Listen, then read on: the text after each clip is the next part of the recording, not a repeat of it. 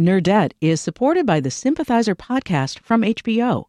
Join host Philip Nguyen in conversation with the cast, crew, and author Viet Thanh Nguyen as they discuss the making of this historic H B O original limited series. Stream new episodes of H B O's The Sympathizer Sundays exclusively on Max, and listen to The Sympathizer podcast wherever you listen to podcasts.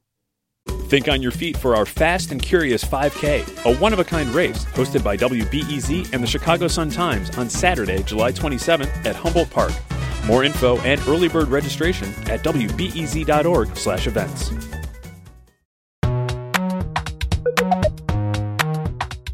From W B E Z Chicago, I'm Greta Johnson, and this is the Nerdette Book Club. It's just like a regular book club, except you're totally off the hook if you didn't actually read the book. This month's selection is Michelle Zauner's Crying in H-Mart. It's a memoir about food and grief. It came out earlier this year, and it's based on an article she wrote for The New Yorker in twenty eighteen. Uh, I feel a little weird doing a spoiler alert for a memoir, but this is your spoiler alert. If you haven't read the book and you don't want to know what happens, go listen to some Japanese Breakfast. I say that because Michelle, of course, is the front woman for the band Japanese Breakfast. We can listen to some of that maybe later on. Um, but that's not what Crying in H-Mart is about. It's about her relationship with her Korean mother, Chongmi, and the food that they shared. Chongmi died of cancer when Michelle was twenty-five, and it's a heartfelt and sometimes devastating read.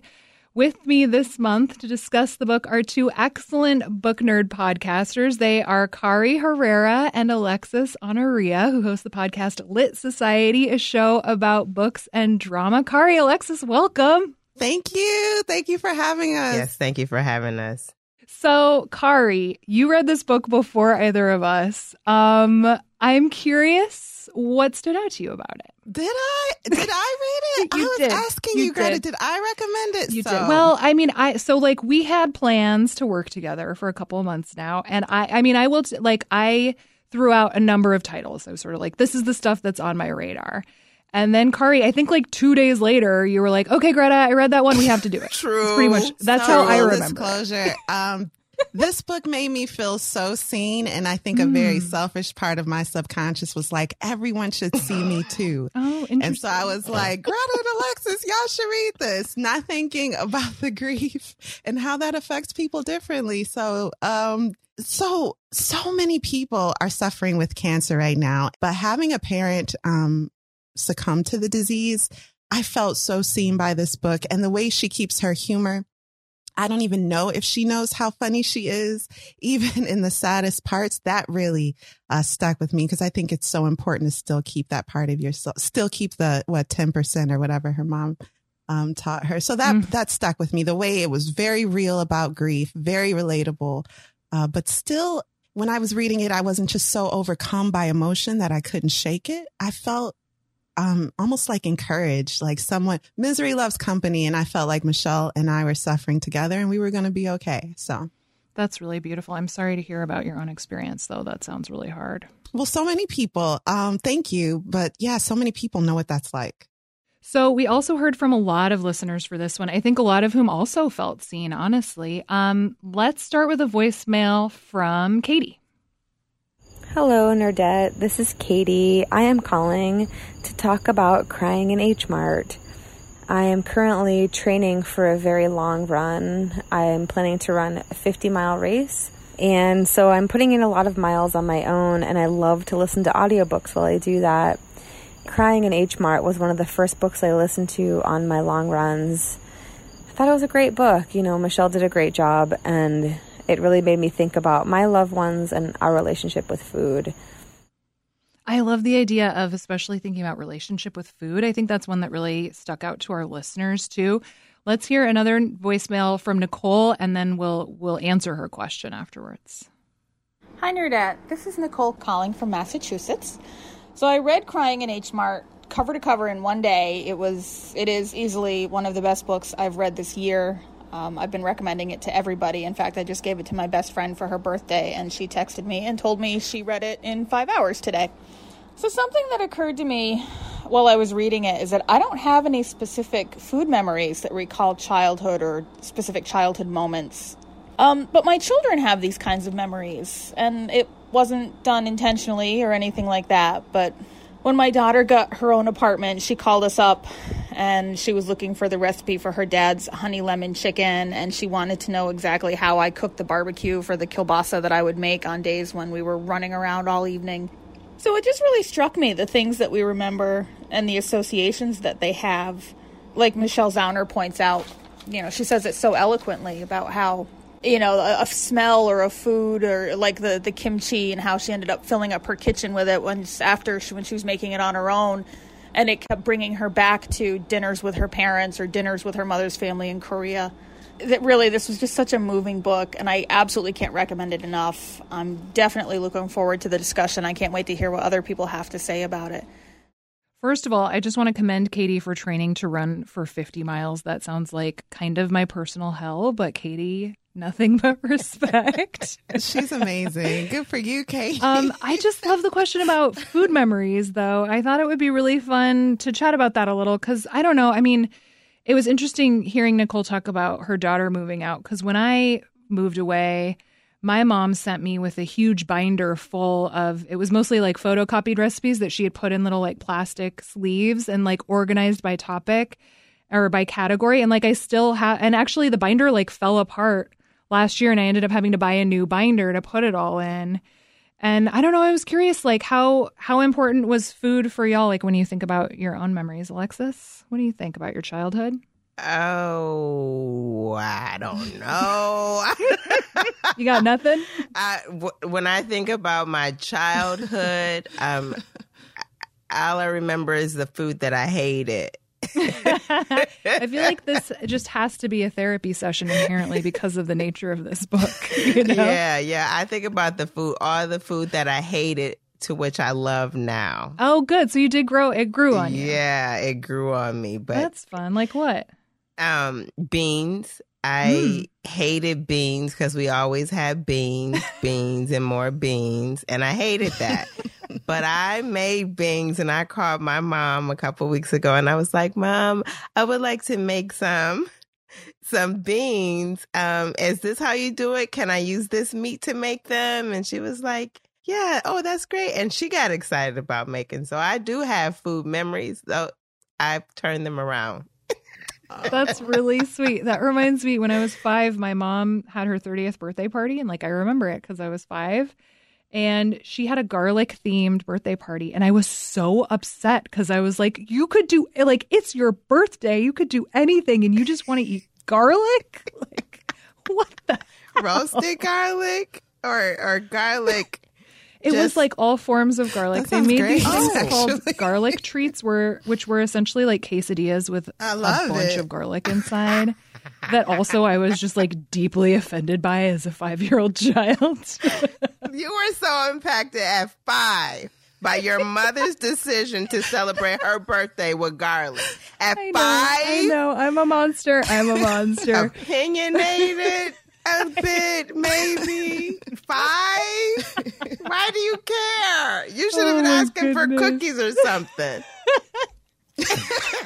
I know, right? I know. All oh you do gosh. for children, and look. Kari, what about you? Do you have food memories?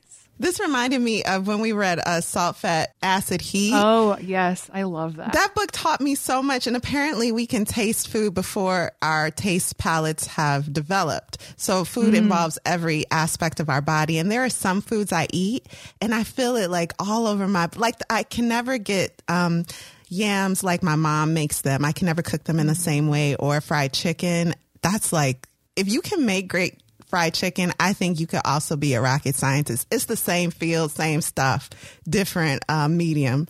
So uh, whenever I have really great fried chicken, I'm like, oh, this is like just like my mom. So her mom makes mm. good fried chicken. So yeah, she does. Anything meat related. Don't give her a vegetable. She won't know what to do with it. Yeah. But no, I'm just kidding.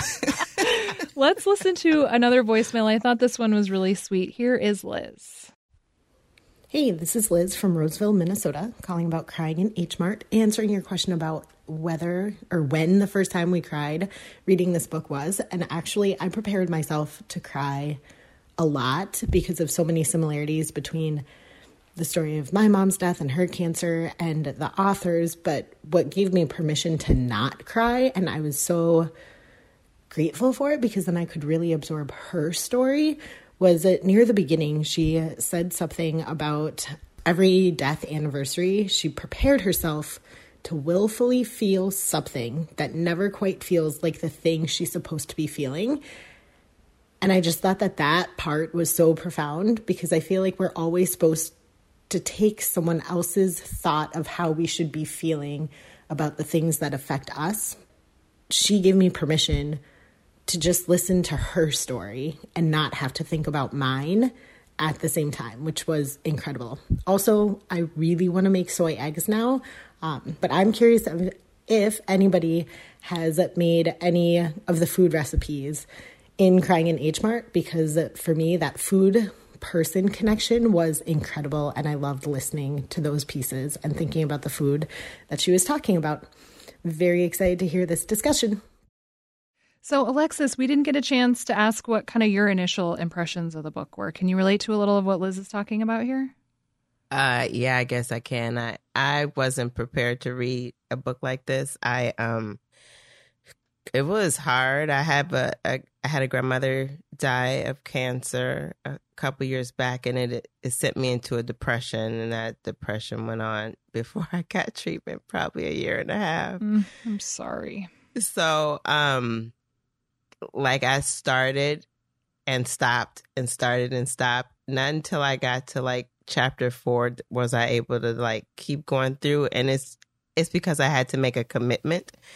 The deadline is looming. You gotta read this book. So yeah, sorry. That's that was my thing. I but it was it was a struggle. It was a struggle. Are you? Are you are you mad at Kari for saying we had to read this book? I'm just going to put it all on Kari. Thank you. Someone asked it. I was like, should I ask it? Or is that like, yeah, so answer the question, Alexis. Uh, yes, I am mad. Add it to the list. Oh. But I know she doesn't um, value my feelings, so it doesn't matter. But I, yeah, I just, you know, kind of like, gosh, why do I gotta read this book? Just mm-hmm. why? So I can feel myself tearing up now, just thinking about mm-hmm. it. So it's just, it was a struggle. It was a struggle. So, and we talked about this a little bit. I think you helped me appreciate, Alexis, how everyone feels grief differently. So for me, this book, I, I was like, oh, someone knows what it's like, and they and it, it felt almost um some parts felt it felt good to hear her story. Well, validating, at least it sounds like, right? Yeah. Feeling seen. Yeah. But then to share that with someone that's also grieving, and we have a lot of friends and family that have passed or are suffering with mm-hmm. cancer right now. It's really um more people than I remember in my childhood having suffering from cancer or suffering with cancer in my life or have succumbed to it. And, um, yeah, I understand that not everyone is going to grieve in the same way. Yeah. So thank you for that, Alexis, too. That reminder that just because you enjoyed the sadness in this book doesn't mean you should push it on other people. mm, totally. Let's listen to another voicemail, because I think Susie says something kind of along these lines, too. Here's who a lot of people might know. This is Susie On, who's uh, one of my coworkers at W B E Z, who also read Crying in H-Mart. Hey y'all, it's me, Susie. Um, I love Crying in H-Mart. Um, you know, this was a book that I avoided at first because I've been trying to avoid sad stuff during this whole pandemic. Um, but I'm so glad I changed my mind. Instead of feeling bogged down with sadness, Crying in H-Mart to me just felt healing. I'm a Korean American woman, and there's so many things in the memoir that I related to on so many levels, like, you know, how Korean moms are often not mommy moms, or or the connection to food, and not feeling like you totally belong. But really, I think anyone who reads this book can connect to it uh, with just how Michelle Zauner writes, and the way she writes about her upbringing in, in Eugene as, you know, one of a few Korean American kids, and, and wanting to be a musician, but not seeing a lot of hard-rocking Asian women on the scene. I mean, that floored me. It's like she took that straight out of my high school brain, you know, all the way down to discovering that Karen O of the Yeah, Yeah, Yeahs was part Korean. I mean, I remember that specific moment for myself when I was younger. Um, and also the connection with food and culture and, and wanting to do right by those who came before you. Like, I felt that so deeply. And Michelle talks about this book as sort of like, you know, a warning uh, to others. And I heed that warning. You know, it's made me have a greater appreciation and understanding of my own parents. You know, even though Michelle's mother may not have wanted her to be a musician, I know she would be so proud and delighted that her daughter found such success in this book and her music. And, and she's doing promotional stuff with H-Mart and um, the Korean cook Maangchi. And all of that just warms my heart. And it, and it tells me this book isn't just emotional baggage. It's about a daughter who continues to uphold the life of her lovely mother.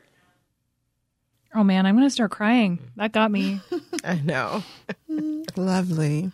So, yeah, one thing we asked um, our listeners to talk about, and a couple did, is like, at what point did you lose it reading this book? Like, at what point did you just cry a lot? There are a lot of really intense and beautiful moments.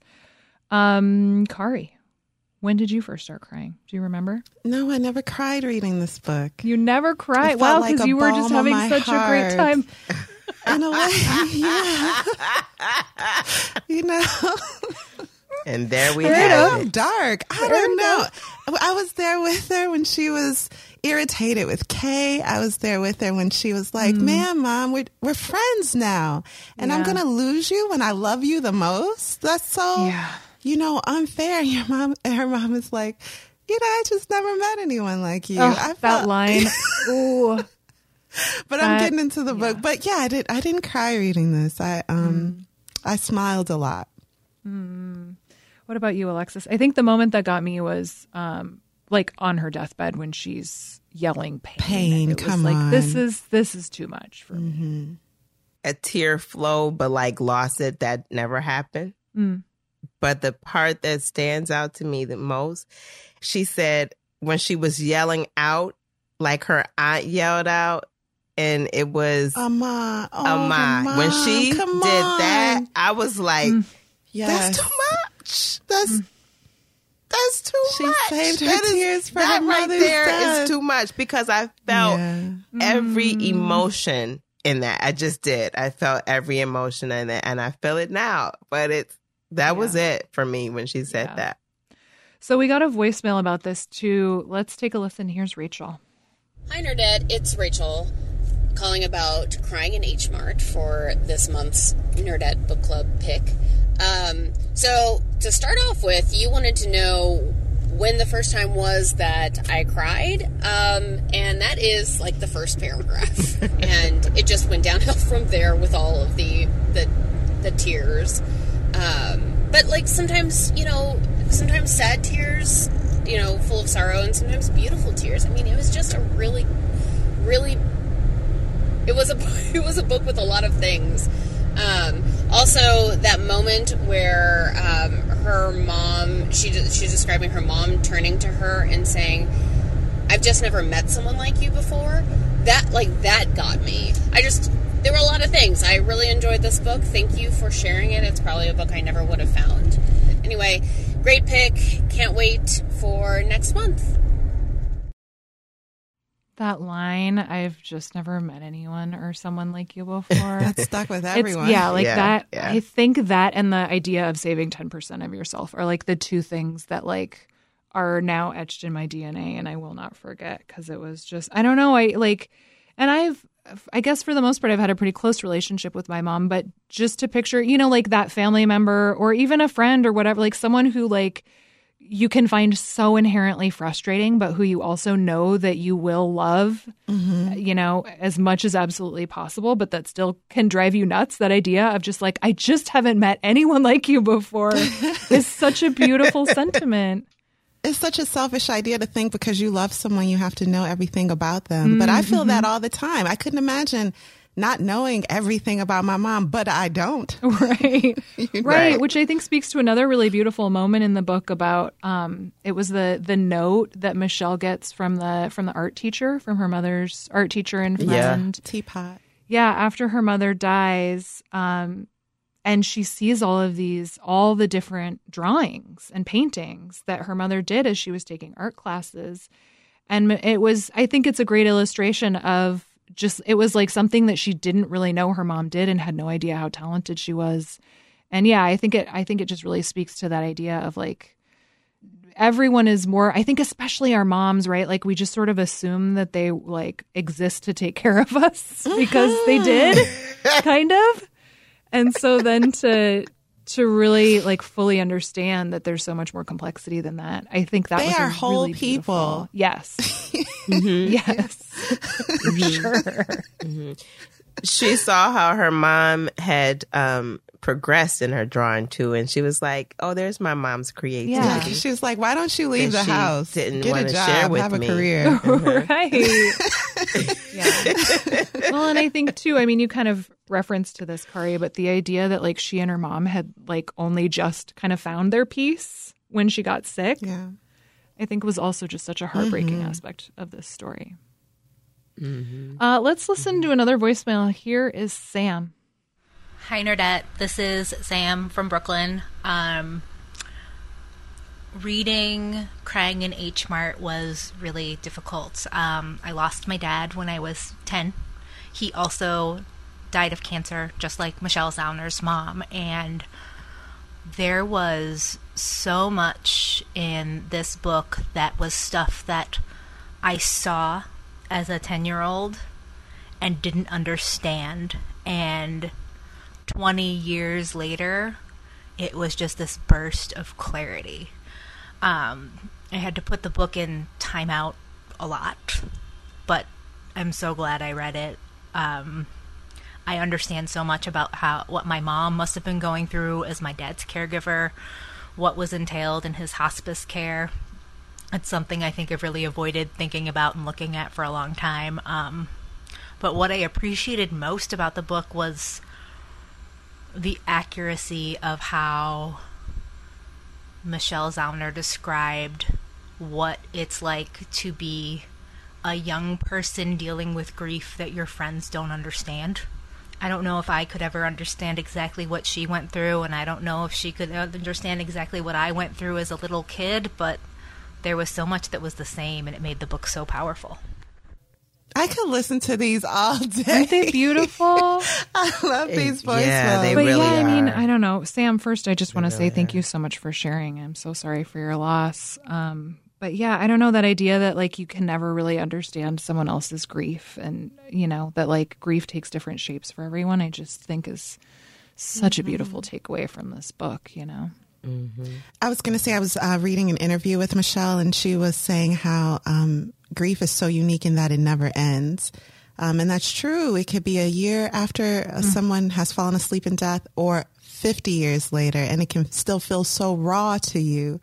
Um, but mm-hmm. writing it in this moment so soon after someone passes helps you to kind of capsulize everything that went on um, during those final days. So you, you never forget what it was like in that moment. And I think that can be actually helpful uh, to the grieving process. Just remembering everything you did for them, um, how much you cared for them, and how much they cared about you.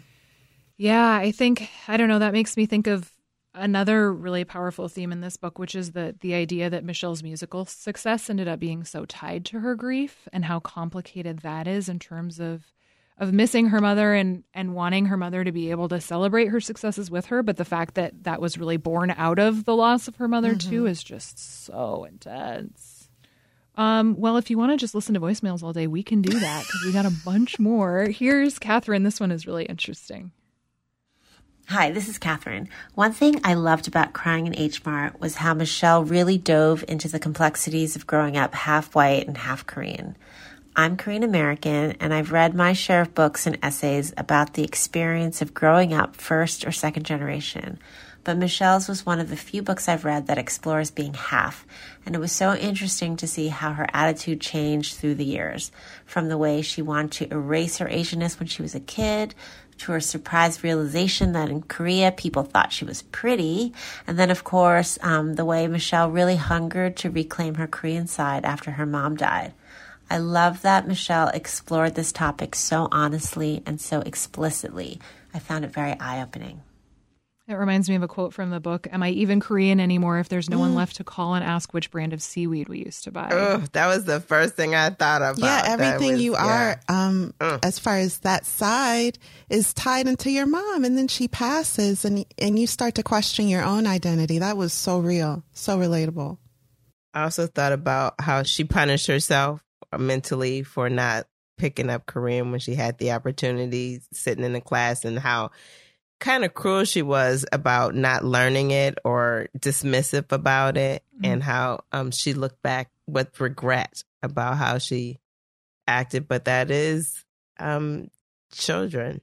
That's children. Yeah, that's so unfair to do to yourself, because kids want to blend in. Yep. Usually right, they don't want right. to stand out as different. Mm-hmm. And then you grow up and you start loving the parts of yourself that are that don't fit in. Right. But you can't, yeah, you can't hold that. Your everything your teenage self does, or your, um, you know, preteen self does, you can't hold that against Man, yourself. This really is just yeah. therapy. I love it, y'all. Mm-hmm. Who's charging who in this situation? That's when I read this. I was like, everyone grieving needs to read this. Mm-hmm. No, sorry. Let's listen to another voicemail. Here is Juliana. Hi, Greta. This is Juliana Sohn, and my big takeaway from crying in H-Mart uh, was the strong bonds amongst her female family members, which I think is reflective of many Korean families of only daughters. Her grandmother was a single mom who raised three daughters by herself because the grandfather had abandoned the family. There's a scene in the book when Michelle remembers having family dinners with her grandfather at a restaurant during her summer trips to Seoul. She describes how she saw her grandmother slip an envelope of money to her grandfather so her grandmother wouldn't see. Um, that scene so achingly encapsulates their family dynamic of still loyally supporting the father who's hurt the family, and uh, the complicated feelings the grandmother must have been uh, going through, having to sit through these dinners with a man who not only abandoned her, but her daughters too. You know, I wondered if her grandfather had left her grandmother because she'd only bore him daughters. Did he have sons with his new wife? I think this is kind of thing other fellow Asians would pick up on that maybe non-Asians may not. My maternal grandmother in Seoul bore my grandfather five daughters, and while he never left my grandmother, he ended up taking a second wife because he wanted a son so badly.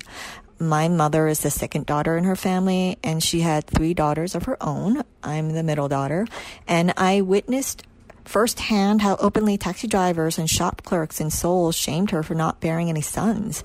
Um, Michelle, you know, largely finds comfort and support from Korean women in crying in H-Mart. I love that Maangchi steps in as a Korean mom food surrogate after her mom passes. Uh, while the men, you know, her grandfather and then her own father, uh, they fail to provide her with support. Juliana, thank you so much for those insights. Wow. I thought that was just like such a fascinating layer that like I did not pick up on the potential for that. Yeah, yeah, thank you. Um, I want to note Juliana and Catherine, the woman who left a voicemail right before that, actually host a podcast together. It's called K-Pod. It's made by Korean American Story dot org.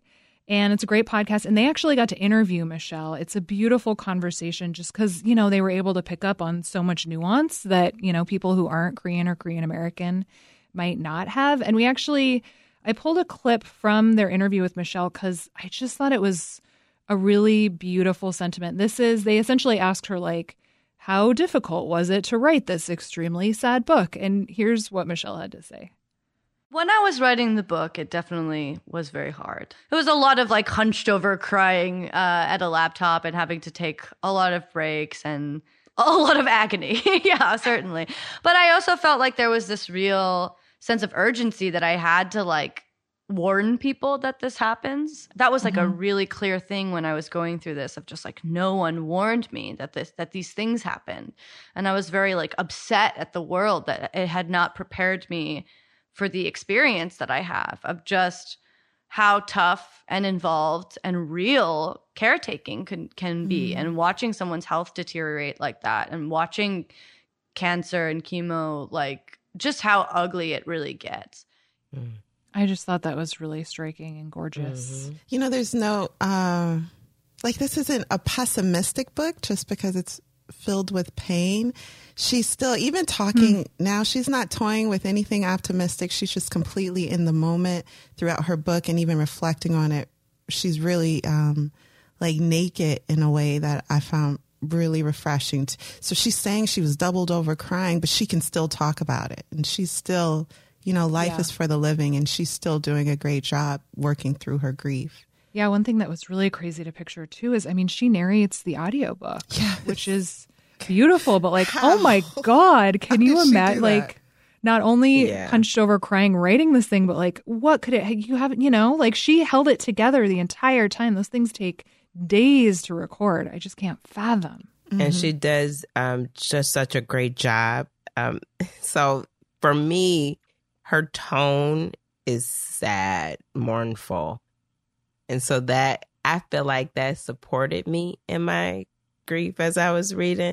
Mm-hmm. I was okay with that. I, I wouldn't have asked her to read it any other way. That was the only way to read it. It's interesting to hear you say that, because I hadn't really thought of it, but it was really interesting, especially to listen to this interview on K-Pod, because I realized that she has a much broader vocal range than you hear as she's reading it. Yeah, I was like, who is this? So when do we get to Michelle? Right, because, you know, like she's like, oh, and well, you know, it's like all of a sudden there's like this span of notes that like exactly. you just don't hear when she's and talking about. And she can sing. Like, I love her, the oh, tone God, of her totally. voice, too. Yeah. So, yeah, when you hear Japanese Breakfast, it's, she sounds like someone else.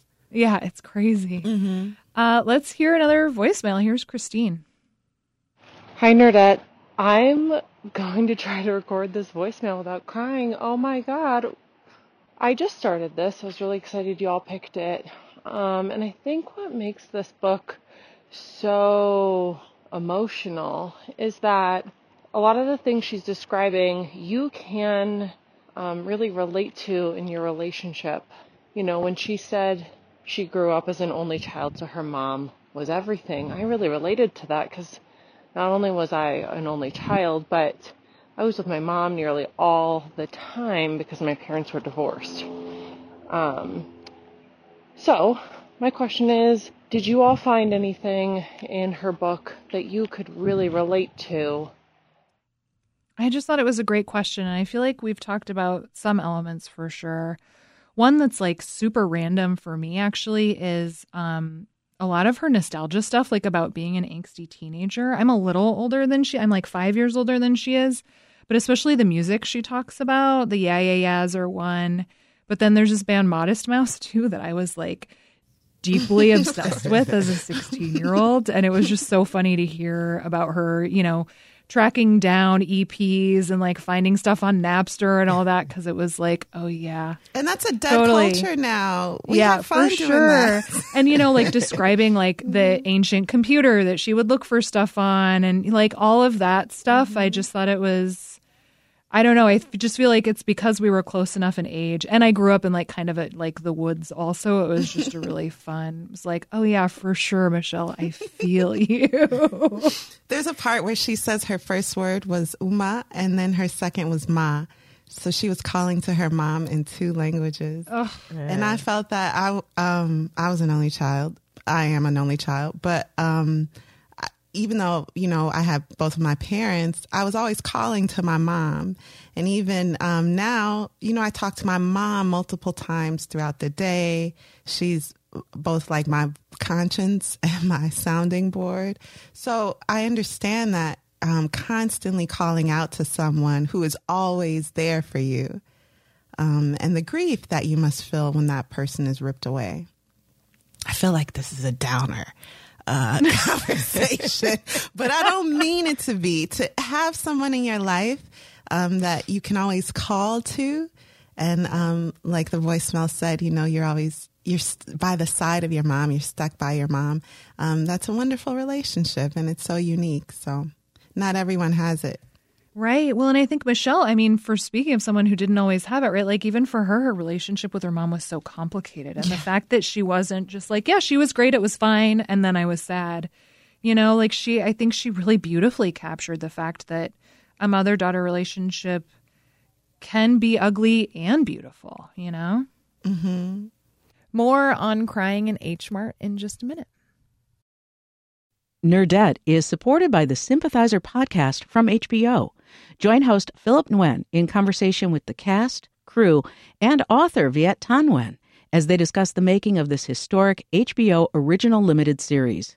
Stream new episodes of H B O's The Sympathizer Sundays exclusively on Max, and listen to The Sympathizer podcast wherever you listen to podcasts. Think on your feet for our Fast and Curious five K, a one-of-a-kind race hosted by W B E Z and the Chicago Sun-Times on Saturday, July twenty-seventh at Humboldt Park. More info and early bird registration at W B E Z dot org slash events. So, Greta and Alexis, what do you guys think about how candid she is with other people's business?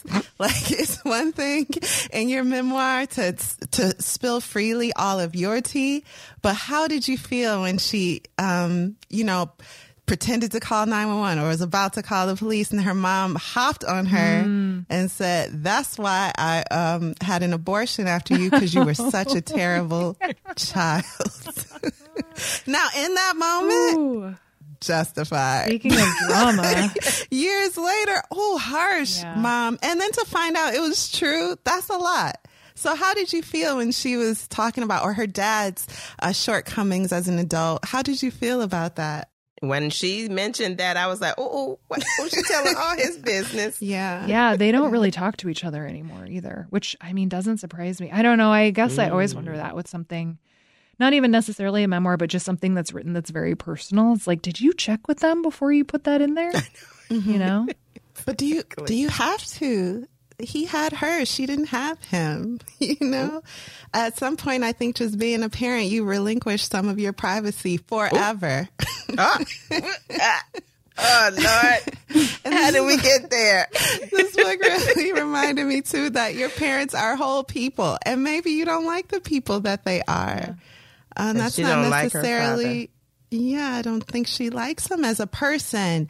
As a um, person. I mean, he seems like a very complicated person to like. You know, I mean, at least what For we real. get out of, of him is like, yeah, that sounds hard. Yeah, yeah and, and no fault, no fault necessarily on him. He is a product of what his environment was. Oh my gosh, absolutely. You know, yeah. And he's doing the yeah. best he can, no doubt. So uh, that too, I felt was explained really well in her pages. We all have faults and things where we can be proud of and things we might be ashamed of, but we're all doing the best we can, and the cards like fall the way they they do. So maybe her and her dad won't have the closest relationship. Um, and that's kind of okay, too. I don't know. I mean, I thought it was interesting because I think in some ways she does that. But I also like was really curious to ask both of you what you thought about, you know what I mean? Obviously, this is a memoir with the filter of like her relationship with her mother and food. Right. And I thought that was really beautiful. And it often made me very hungry. But I also thought there were so elements hungry, yeah. of the story that that she kind of glossed over in a way that I found kind of yeah. frustrating. Like, I think the big one is her relationship with Peter, who like at first is just like kind of some dude who like isn't very good at being comforting. Like, I think that's like one of the first things you learn about him is that he doesn't really know the right thing to say. Wait, is it? Yeah. Please. Yeah. Speak well, more about that. How is how well, did well, so he... the first time you hear about him is when, you know, she had a crush on him and they worked at, I think it was an Italian or a Mexican restaurant together, and she got fired and he got promoted. Mm-hmm. But then the second time he comes up, they're in the car. I think it's after she knows her mom is sick, I'm pretty sure. He might even be driving her to the airport. And she says something about how, like, maybe we should just get married. And he kind of, like, just puts his hand on her hand. And there's a line, I should have looked it up, but it's essentially, like, he often didn't know the right thing to say. And, like, and that's kind of the most description you get of this guy. Like, oh, come on. But I also think about the time when she found out her mother died and she was by herself, and her parents specifically reached out to him and so like he could be prepared to assist her. So I feel like he was there for her when she found out, because he came and she was um in another, maybe she was in New York, and he ended up coming to New York to support her. Now, she doesn't describe that, but I feel like he did um, serve his purpose as far as the parents um, went, because he, he came and he was there for her, and that made her happy. But I do see the parts that you're talking about. Yeah, I mean, I think he has to be a good dude because she married him and he goes on all of these adventures with her. And, you know, I'm not saying that necessarily. I just felt like he especially compared to people, characters like her mother or even Kay, like you just get so much more exposure to them as people that I kind of felt like, and there was another scene too where there, it's the meal, the fancy, I think it's a French meal that they have after the memorial service. And she describes like collapsing on the floor. It's this very intense, raw moment.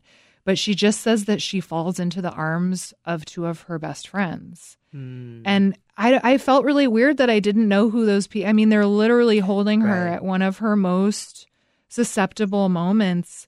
And I don't know anything about them. And it, I don't know. It just kind of threw me off a little. I do remember that feeling. I do remember that feeling, though. Right? When she, I was like, wait, who? Are, where did they come from? Right. Yeah. Memoirs are hard because they're a small slice of the entire pie of your life. For me, yeah. I got enough of Peter. I didn't want it to be like the Peter story.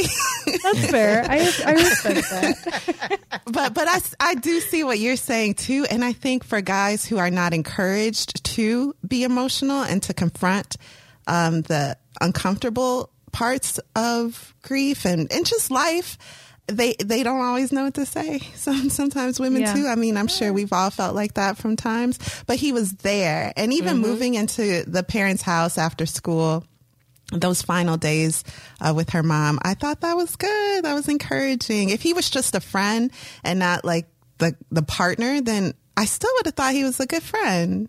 Just a Peter apologist over yeah, there. Yeah, Peter apologist. He was jumped, Greta. He was jumped. That's he very was. True. Um, so did y'all know much about Japanese Breakfast before you read this book? Me, not at all. What about you, Kari? Yeah, my husband's a fan. I know, like, um, their most popular song, I think, is, like, Be Sweet. Mm-hmm. Caught up in my feelings.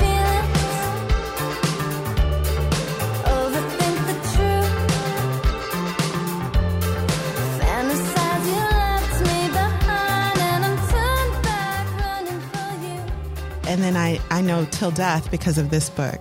So that's the um, song she wrote mm. for Peter, which is probably why I'm defending him, because that song is so beautiful to me. All our celebrities keep dying. All the cruel men continue to win. You reassure me in a way you only can. Got these days to go by like this way you never share. So yeah, do you think reading the book like made you, uh, I don't know, made you hear the music differently? Mm, that's a good question. I'll say no because uh, the music, like if you think about Japanese Breakfast's first album, it is very much her grieving through the music, but um, she's got this very um, fun pop voice.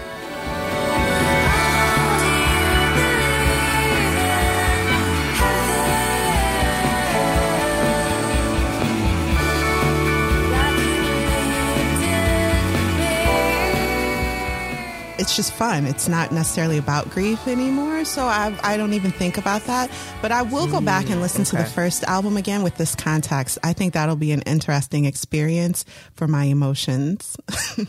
Yeah. I mean, it's definitely, I don't know, it's an interesting album because it's not like a bummer, mm, you know? Mm-mm. Yeah. It's it, it's heavy like this book, but it's not, like you said, it's not a bummer. I don't, I don't know. I'm going to go back and listen though. And so I was thinking, I was like, oh, I would like to listen to the music, but both of them are about grief. I'm like, do I really want to listen to the music? Mm. But now hearing you guys say she has a different tone when she's when she's singing, and it doesn't sound like it's a grief album. No, that makes me yeah, um, you'll love it. It's like dreamy, um, guitar heavy, poppy. Yeah. It's fun. Japanese Breakfast is fun. Yeah, yeah, it is fun. Well, in her newest album, Jubilee, which came out earlier this summer, she talked about this a little bit in that um, interview for, on K-Pod. She talked about how a lot of what she wanted to do was really be clear that, like, even in grief, there is joy, you know, yeah. and, like, not necessarily even despite grief, right, but that it's just, like, big and complicated and joy is still allowed to exist in that space. So, yeah, I don't. I think you might like it a lot, Alexis. I'm going to try it out. I definitely am. Um, so before I let y'all go, I have a couple more questions. Um, I'm curious, since y'all, how many books do you each read a year? Oh my goodness! Even Kari, do you know? I mean, you're you do a book a week for a your podcast, which, as a very tired person who does a book a month, I am so impressed by that. I was so captivated by this book you chose, "Crying in H-Mart," that I read it. that I read it twice. Um, you did not. So we split up. Like we're reading. Uh, so to answer your question, we read a book a week, and it's too much. It's it's too much. Our season so ends thanks, um, Thanksgiving weekend, and then we start back up the first week in January. Um, so you're reading at least fifty books a year, mm-hmm. at least. Mm-hmm. So uh, one thing I really like to ask at the end of these conversations is if there's something you'd recommend for someone who did read this and enjoy it. Um, that's usually a very open-ended idea. Like I think, especially with a book like this, you could take that in a lot of def- different directions. Um, it's open-ended, I guess. You just have to explain your rationale. Uh, but what would you recommend, Alexis? What are you thinking? Okay, so I was thinking about um, the mother-daughter relationship and just um, familiar relationships, period. And because of that, I thought of The Diary of Anne oh Frank goodness. because she had a, a relationship. I know. Mom. Wow. How how do we make this conversation more Great. depressing, Alexis? I'm sorry. That one. And if I could share one more, um, the other one was Remembering Laughter, because that's a family relationship. There's two sisters, and they um. like ended up not talking to each other yeah, for years. Yeah, that was a grief of a different kind. I like that. For years. Mm. But to me, I make the connection because when you have something like that and then you live with the regret afterward. So it's like, mm. that's stupid. Don't do that. So mm. And you're talking about the book by Wallace Stegner? Yes. Okay. Yes. Okay. That was a library find for me. And I, um, I mean, it was just so great. I really enjoyed that book. So mm-hmm. that was me. What do you think, Kari? Um, because of the culinary, the way this book made me just r- ravenous for food, I would say mm. Salt, Fat, Acid, Heat. oh, cool. Because she really explains the world through these four elements of cooking really well. Um, so that was a book that made me hungry also in that way. Um, but I thought a lot about Midnight Library. Oh, interesting. Mm-hmm. Yes, yeah, yeah. It drives home the point that life is for the living. So whatever you're going through, whatever mm-hmm. you're working through, appreciate every moment. Grief forces mm-hmm. you to be in the moment with someone because you know you don't have them forever. And tomorrow they might be a different person, so appreciate who they are right now. And I think you can turn that in on yourself. Appreciate who mm-hmm. you are right mm-hmm. now. Don't waste time over um, regrets for mistakes. Um, mm-hmm. Honestly, remember that your life is yours, but it's not guaranteed tomorrow. So appreciate it. And whatever you did that you hate you did, do something different and move on. Um, so I think Midnight Library is a great pick for that reason. That's a beautiful recommendation. I love mm-hmm. that. Um, it was funny because I was I usually am listening to one book and reading a different book at the same mm, time. Wow. That's like the most my brain can handle. And so as I was listening to Crying in H-Mart, I was reading this book called Obie Is Man Enough, which just came out a couple weeks mm. ago. It's by Skylar Baylor, and it's about, uh, it's a very different book. It's about like, it's kind of a teenage coming of age story. But what's really fun about it is that it's also about a biracial Korean kid. In this case, his mom is white and his dad is Korean. Um, but there are a lot of food memories in it. And he's a trans swimmer. Again, it's a completely different story. Mm. But it was really fun to, you know, like in in Obie Is Man Enough, he makes kimchi with his grandmother.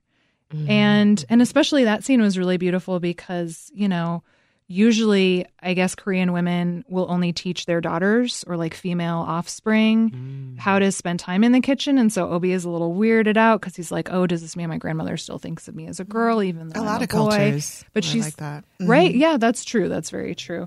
Um, but yeah, his grandmother says this really beautiful thing to him about how like um, essentially like you you are welcome here too, and I also would teach your father, and like, you know, any men are welcome in they this space eat. As well. And I don't know. They should know how to. Yeah, cook. exactly, exactly. Oh, that sounds cute. I don't know. I just found it to be a really it was a really heartwarming story, and I think it just paired really nicely with this one, especially given that food played such an important mm-hmm. part, but was still just so lovely. I don't know. I liked it a lot.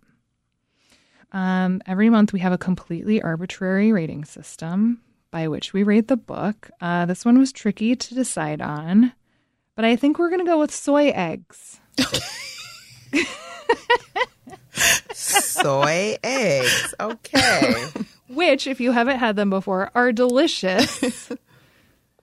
I can't They're wait so to try good. them. I actually made some just yesterday. They're super tasty. Um, so, okay. um... We'll do to ten. So from one to ten soy eggs. Wait, I'm sorry, Greta. Did you look up any reviews of this book? Everyone is so hyperbolic in their reviews. And I, I was looking at one-star reviews, and they all say, oh, sorry, sorry, sorry. I'm so sorry. Listen, Weird. I'm going to give this one star, but I'm oh, so really? sorry. I'm sorry. Wait, so they're hyperbolic in their negative reviews? There aren't many negative reviews. reviews. They're all five star mm. because it feels like you're rating how someone describes their mother's final days. That's a fair point. And who that's gives fair, you the right? So you're saying we shouldn't do a rating system at all? I mean, that's a very good point, Kari. You're making me second guess myself no, very intensely. Okay, well, let's do. Okay, instead of that, instead of that, we're pivoting. What about? What is the meal described in Crying in H-Mart that you are most excited to maybe try making yourself, or at least like go eat somewhere as soon as possible? How's that? I'm going to rate it. It could be soy eggs. No. Oh, no, no. Let's do that one. I love it. I love okay, it. Okay, Alexis, go. I'm going to start with the tomato juice, because it's the oh, easiest, yeah. okay? okay? I'm going to start with the tomato juice. Okay. And then I will graduate to the soy eggs, okay? Mm, okay. And then we'll go and use um, anything after that that has to do with rice. There you go. Okay. I've inserted my answer, okay? Oh, and kimchi. Yeah, well, yeah. I, I feel like that's a process, but I, I think I'm ready to take that dive. Okay, Kari, since you don't want to rate this book. I'm going to cop totally out fair. with kimchi, too, because she made mm. everything sound as if, yeah, I could do it. If if she learned to do it off of a video, maybe I can do it, too. So I'm going to try um, kimchi first. I really love bulgogi, which is like thinly sliced marinated beef. It's in um, bibimbap a lot of the time. Oh, and it's come on. Just delicious. I changed my answer. Yeah, I mean, it is, I personally like it more than kimchi. Mm. But I mean, oh, you know, really? I eating them together, maybe. Oh, totally. Yeah, you could eat it with some rice. Call it a day. Oh, I love it. Mm-hmm. Throw a soy egg on there. Good to go. I'm going to get into that egg. Mm-hmm. Like, first things first. I mean, the eggs are delicious and easy. And, like, there is nothing better than a soft-boiled egg, I believe. That's true. Know? I believe. Other people don't, but I believe. Yeah, she, she really loves eggs. Okay.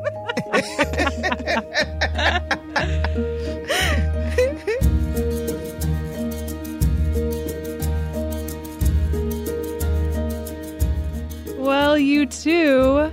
This was such a pleasure, even though it was also really intense. Thank you so much for doing this. Yeah, I had a great Thanks time. Thanks for having us. Thank you for letting us in your home. Yeah. Next time, let's do something like really just like sexy and fun and stupid, good. please. That, that would be great. That would be great.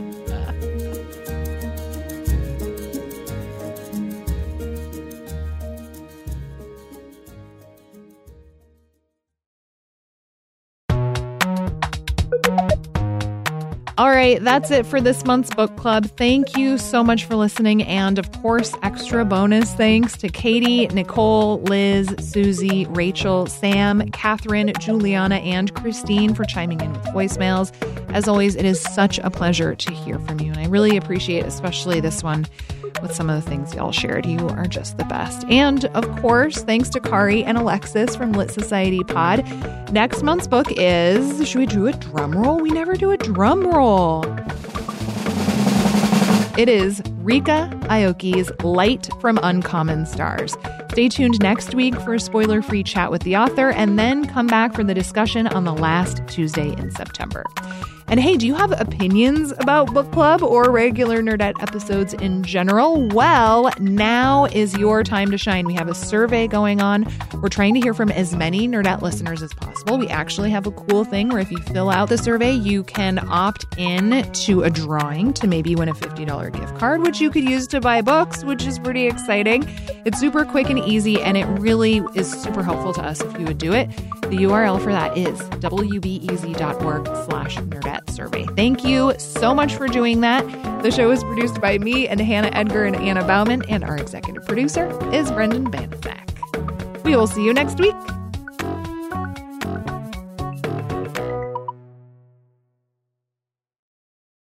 Nerdette is supported by the Sympathizer podcast from H B O. Join host Philip Nguyen in conversation with the cast, crew, and author Viet Thanh Nguyen as they discuss the making of this historic H B O original limited series. Stream new episodes of H B O's The Sympathizer Sundays exclusively on Max, and listen to The Sympathizer podcast wherever you listen to podcasts.